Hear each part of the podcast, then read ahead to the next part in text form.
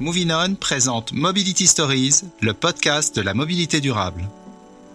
La voiture devient-elle l'ennemi numéro un des métropoles Aux quatre coins de l'Europe, les villes multiplient les dispositifs pour déloger l'automobile. Objectif tenter de réduire embouteillage et pollution de l'air. Si pour l'heure, peu de villes y parviennent, des solutions émergent pour au moins réduire le trafic routier.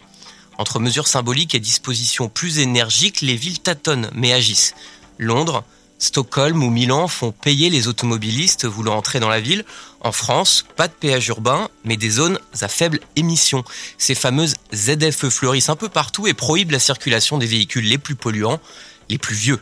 Certains territoires ont quant à eux pris le parti de l'incitation et non de la contrainte en encourageant les transports en commun ou bien le covoiturage, comme à Toulouse, Clermont-Ferrand ou en Normandie. À première vue, si cette chasse aux voitures dans nos centres-villes a un impact positif sur la pollution, elle crée de nouvelles contraintes de mobilité, notamment pour les personnes et les entreprises n'ayant d'autre choix que de se déplacer en véhicule motorisé. Alors quel impact ont ces mesures sur la place de la voiture dans le paysage urbain et surtout comment concilier la nécessité d'améliorer la qualité de l'air sans faire exploser au passage les inégalités dans les déplacements?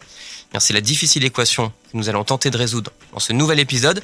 Je suis Antoine Perrin et vous écoutez Mobility Stories, le podcast de la mobilité durable proposé par Movinon et en partenariat avec l'Express. Et pour tout comprendre de la complexité de l'affaire, je suis entouré par Thibaut Phillips. Bonjour. Bonjour. Vous êtes maire Les Républicains d'Ilkirch dans le Bas-Rhin, commune située en périphérie de Strasbourg. Arabelle Chambrefoy, bonjour. Bonjour. Vous êtes directrice de projet à la Fabrique de la Cité, un think tank dédié à la prospective urbaine. Et puis euh, Jean-Louis Carrasco, bonjour à vous. Bonjour. Directeur logistique urbaine à la Poste, Courrier et Colis. Euh, première question, est-ce qu'on peut faire un petit peu le tour de toutes ces contraintes que les grandes agglomérations imposent aujourd'hui à l'automobile en France et dans le reste de l'Europe? Peut-être avec vous, Arabelle Chambrefoy. Alors, ça fait quand même un certain temps que certaines grandes agglomérations en France en particulier ont mis en place des contraintes. On peut en citer quelques-unes. Il y a la baisse de la vitesse euh, des véhicules en ville. Il y a la politique de stationnement.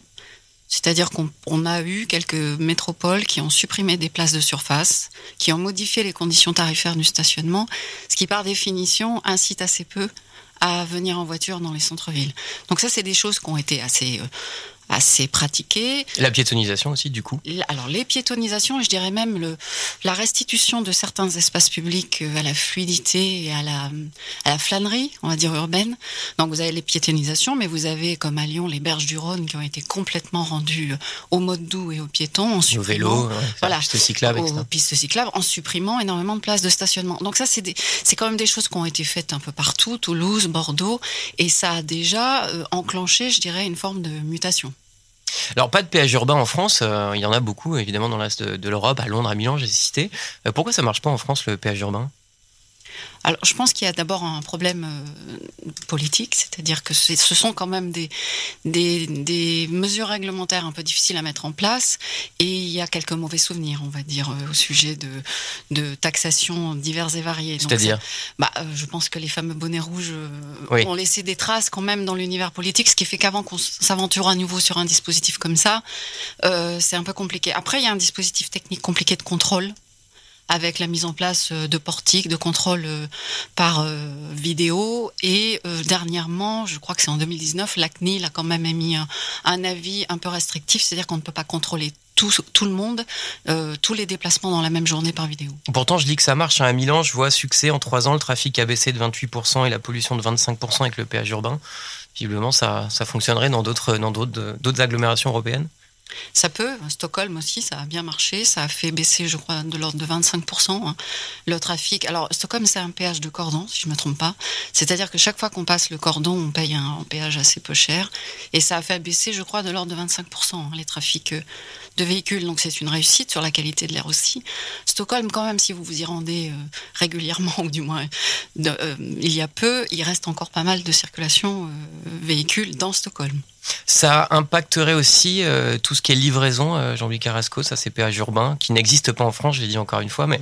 Bien sûr, oui, euh, ça impacterait économiquement les marges faibles dans le monde du transport que, que nous avons. Donc ça aurait un impact immédiat, effectivement. Je, je suis plus pour un encouragement plutôt qu'une sanction qui viserait à sanctionner euh, durement ceux qui ont les moyens et, favoriser euh, ceux qui en ont. Je suis assez d'accord avec monsieur. Je pense que la question du basculement euh, comportemental sur, les véhicules en ville, hein, elle n'est pas simple. C'est-à-dire qu'il ne suffirait même pas d'un péage pour transformer les choses, puisque un certain nombre, la ville doit rester accessible et gratuite enfin de mon point de vue.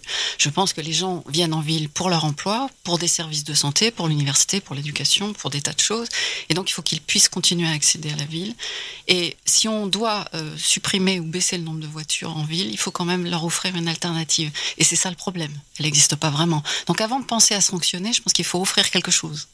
Et c'est pas Thibaut Philips qui va dire le contraire. Euh, vous, maire euh, d'Ilkirch, euh, en périphérie de Strasbourg, vous avez un peu fait la guerre finalement à, à cet autre dispositif qu'on met beaucoup évidemment en avant en France, qui est la ZFE, la zone à faible émission. C'est un peu notre péage urbain. Alors c'est pas, évidemment pas du tout ça, mais ça contraint en tout cas l'automobile à, éviter de rentrer dans les, centres urbains. Qu'est-ce qui convient pas? Qu'est-ce qui vous convient pas dans, dans cette mesure-là, vous Thibaut Philips alors moi, mon engagement contre la ZFE, en tous les cas, sur une partie de la ZFE, hein, parce que moi j'estime que la ZFE peut être une solution en partie. Mais encore une fois. Une solution toujours, hein, on est d'accord, pour limiter la pollution de l'air, etc., qui est quand même l'objectif. Et pour éviter que les véhicules les plus polluants continuent à accéder à un certain nombre d'endroits dans les villes, dans les grandes métropoles qui sont déjà très pollué. Néanmoins, aujourd'hui, ma problématique, c'est de dire que, par exemple, dans celle de Strasbourg, on va jusqu'à la critère 2.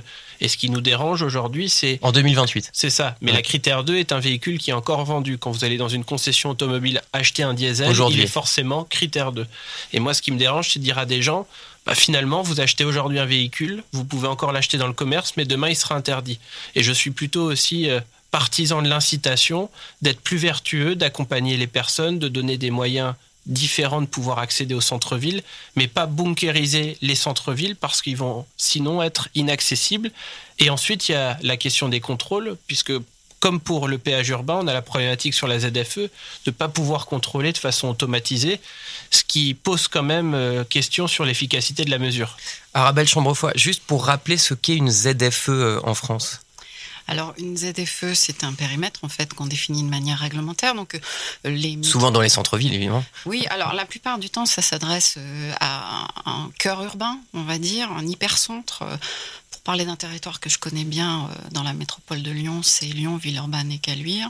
En fait, c'est tout ce qui est à l'intérieur du périphérique actuel. Hein, Donc, dans ce périmètre-là, on décide d'une autorisation réglementaire d'un certain type de véhicule avec une progression dans le temps, puisque tout le monde a compris que le basculement d'un véhicule thermique vers un véhicule propre peut prendre du temps, non seulement parce que technologiquement, toute l'offre n'est pas complète.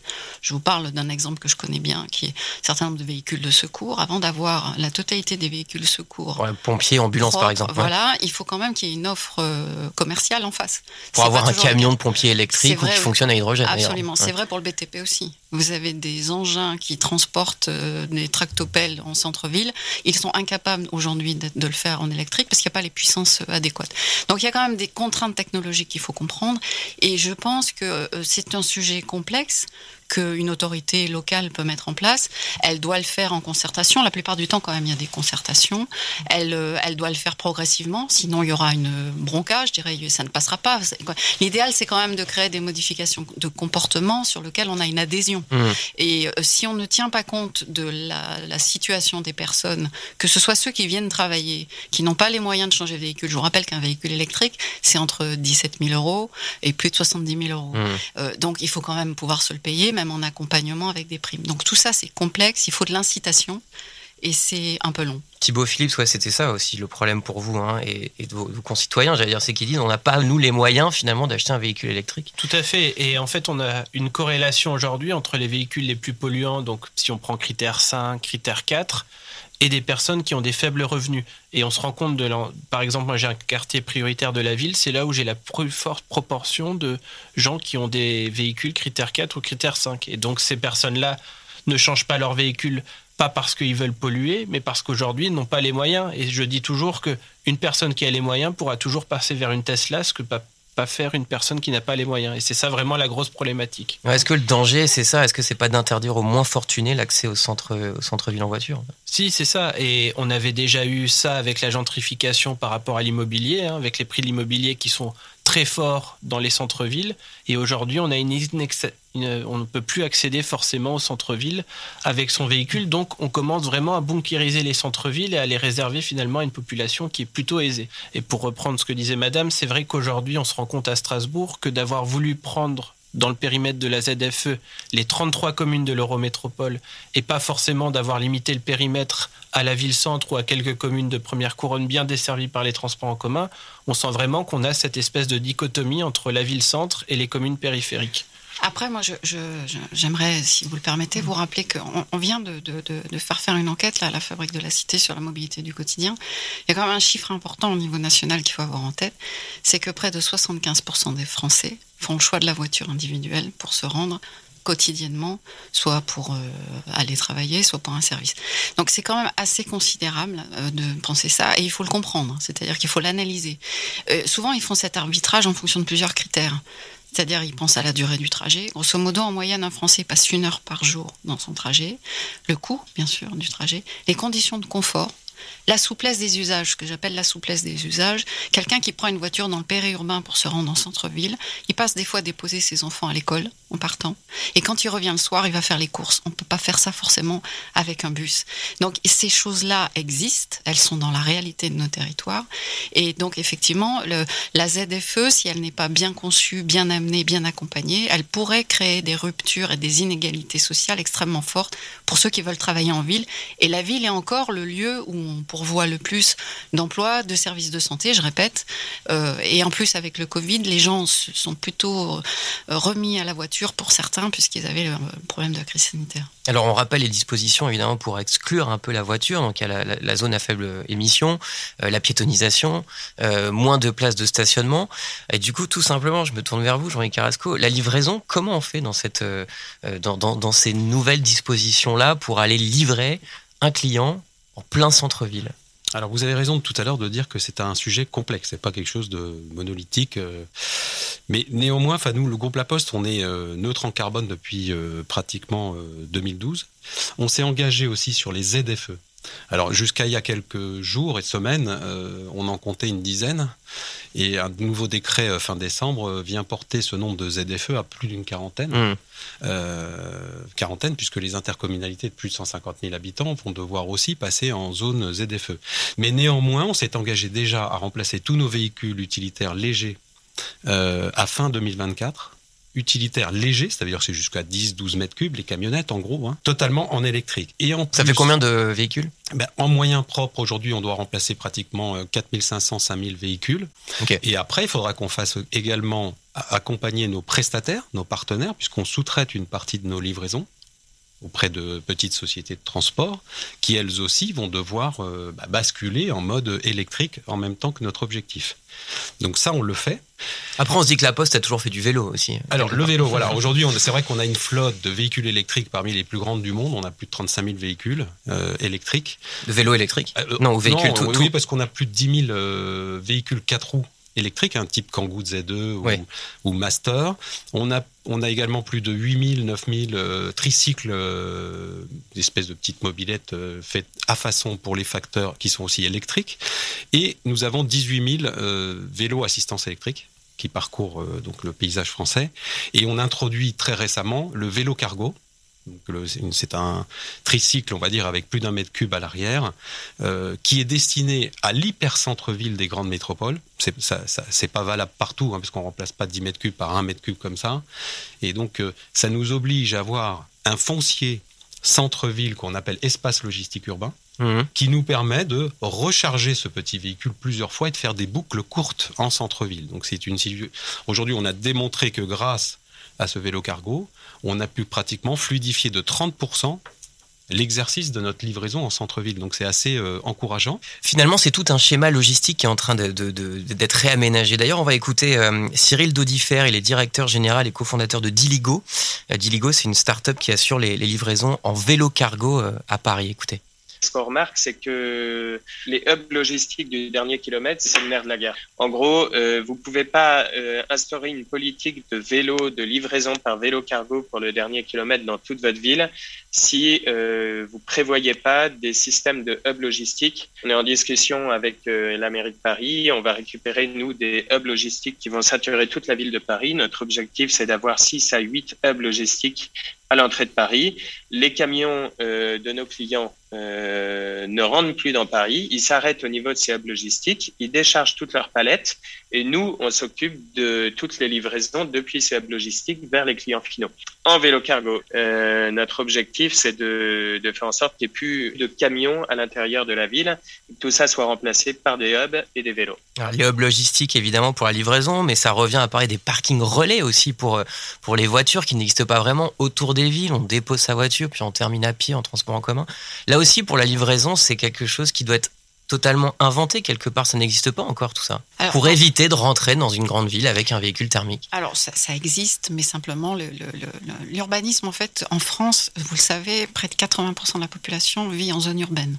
Donc on a vécu les 20 dernières années une progression fantastique. Les villes, Hmm. Donc les villes qui avaient euh, à l'époque prévu des emplacements fonciers aux frontières de la ville pour faire des parkings relais, il y en a de nombreux. Hein. Aujourd'hui, ces parkings relais sont dans la ville, c'est-à-dire qu'il y a eu de telles extensions urbaines qu'elles sont dans la ville, ces emprises, et qu'on se pose la question de savoir si ces emprises ne doivent pas être utilisées à autre chose qu'à du parking, ce qui est logique.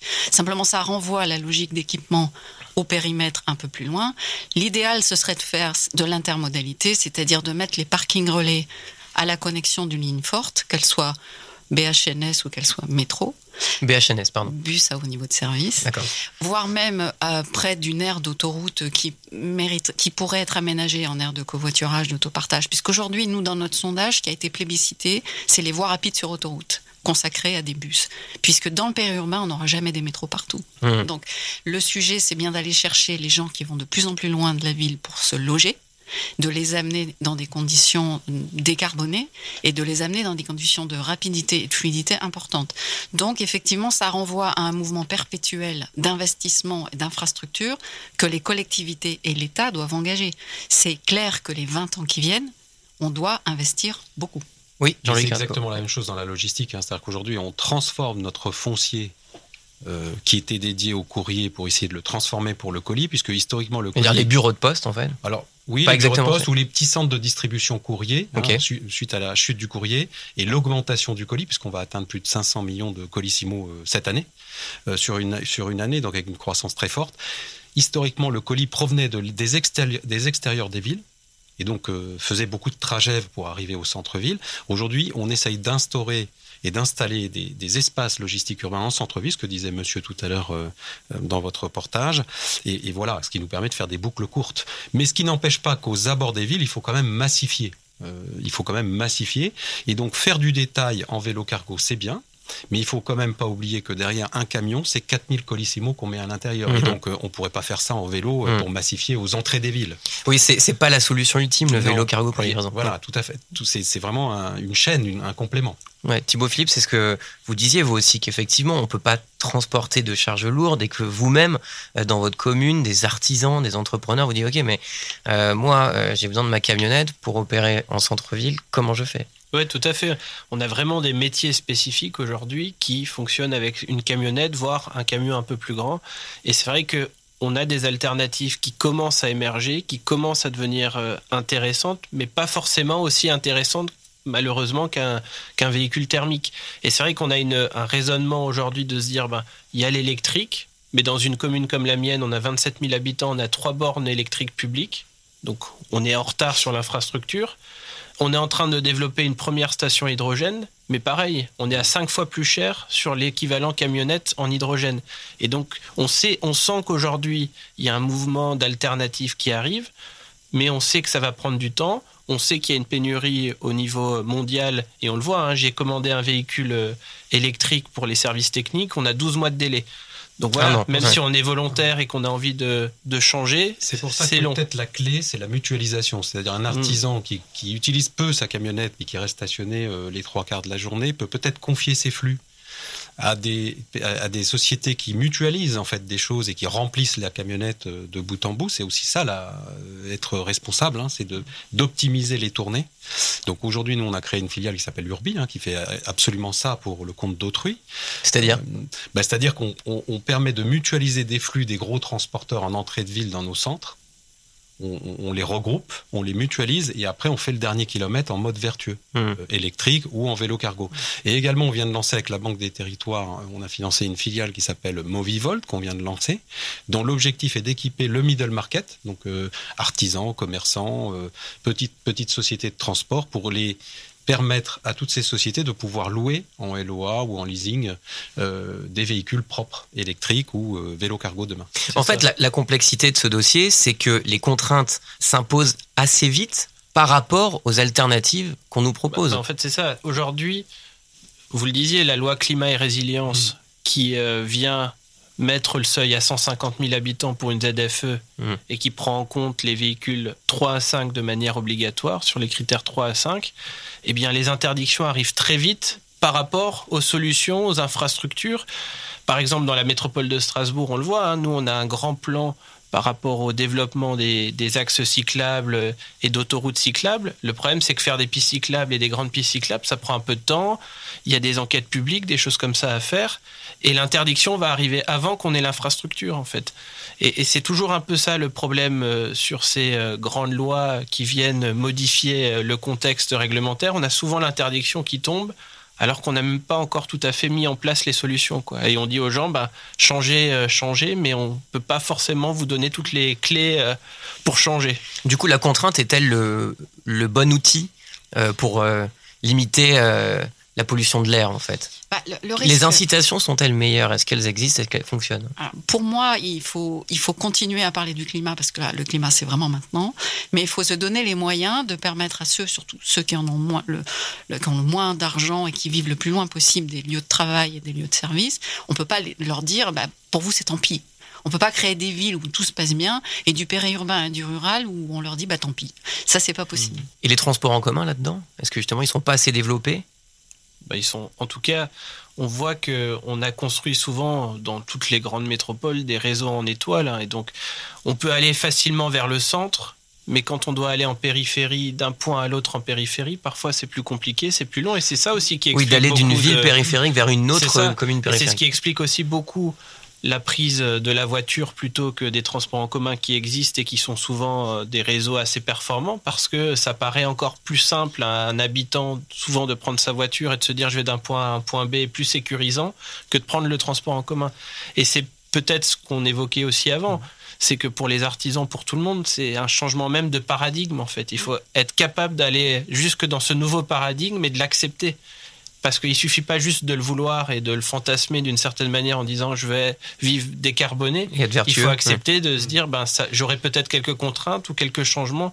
J'étais il y a pas longtemps à Copenhague. C'est vrai qu'à Copenhague, aujourd'hui, le fait d'être sur des pistes cyclables sécurisées, propres et faciles à utiliser, bah, c'est pour ça que les gens prennent le vélo. C'est pas forcément parce qu'ils sont plus écolos. C'est vraiment parce que euh, c'est un mode de transport qui aujourd'hui est plus attractif. Et ce sera le mot de la fin. Euh, merci à tous les trois. Euh, sachez que si vous voulez approfondir ce sujet qui est la mobilité urbaine, bien, je vous invite à, à, découvrir le premier épisode du talk show Moving On Inside, intitulé Inside Urban Mobility.